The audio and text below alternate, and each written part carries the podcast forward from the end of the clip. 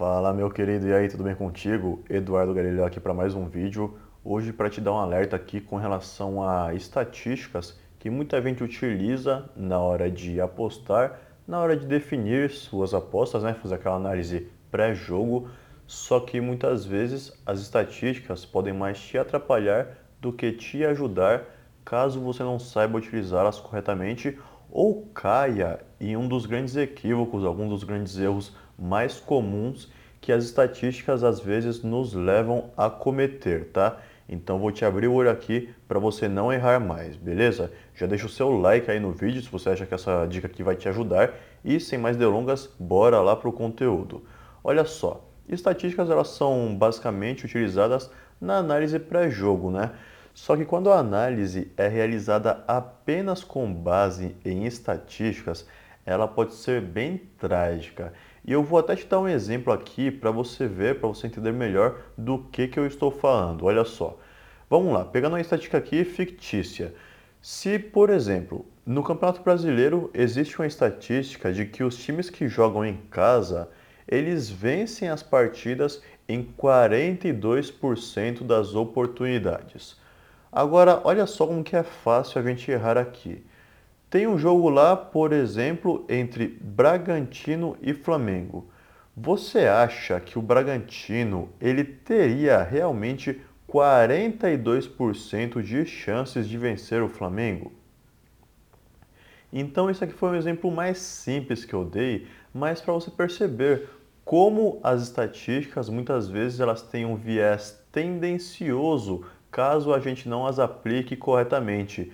Então, para analisar estatísticas e para utilizá-las no seu, na sua análise pré-jogo e para você fazer as suas apostas, definir suas apostas, suas entradas para fazer trading também, é interessante você utilizar as estatísticas aliadas a outros dados. Então, leve em consideração o máximo de fatores possíveis e também leve em consideração as estatísticas mais recentes Aqui alguns dados, algumas, alguns pontos que você deve prestar atenção e que vão influenciar no andamento do jogo e até mesmo no resultado final, como a possível escalação, jogadores suspensos, jogadores que estão pendurados, qual que é a importância do jogo, se o time está classificado já, se ele está campeão, se ele já está rebaixado, se ele está apenas cumprindo tabela, se ele está lutando por alguma coisa ainda, ou se ele está priorizando uma outra competição, quais são os bastidores, se há racha no elenco, se há atraso de salários, se há alguém prestes a sair,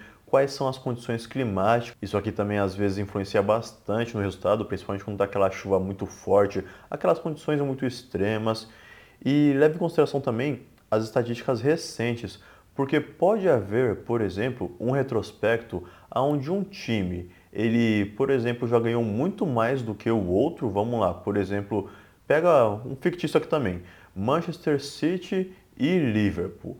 Então, na história, na maior parte da história, o Manchester City foi um time pequeno, foi um time que não tinha caixa, era um time mais de bairro mesmo, que estava ali na luta dia a dia para conseguir crescer pouco a pouco.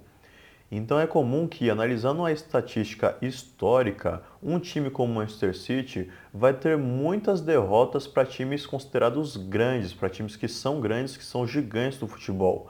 Só que analisando apenas os números, não vai traduzir realmente a situação atual de cada um deles. Então, nesse exemplo aqui, o Manchester City mudou de donos, sofreu uma injeção bilionária de recursos, montou uma equipe muito forte, que até os reservas são, são titulares, seriam titulares em praticamente qualquer time do mundo aí.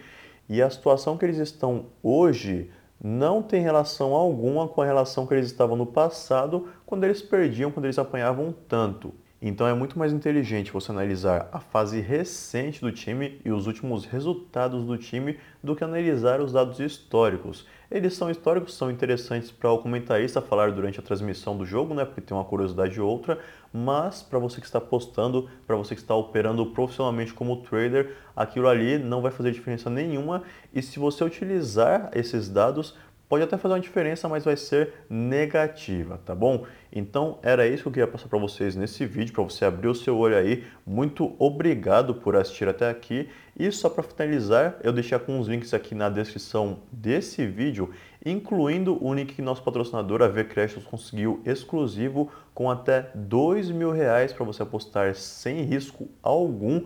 Basta clicar aí no link do bônus aqui abaixo e também tem um outro link para você ter acesso a um grupo de tips gratuitas onde diariamente você vai ter acesso a diversas tips aí com altíssimo índice de acerto para você já aproveitar, pegar esse bônus, utilizá-lo e multiplicá-lo, beleza? Qualquer dúvida deixa aí nos comentários e nos vemos em um próximo vídeo. Aquele abraço!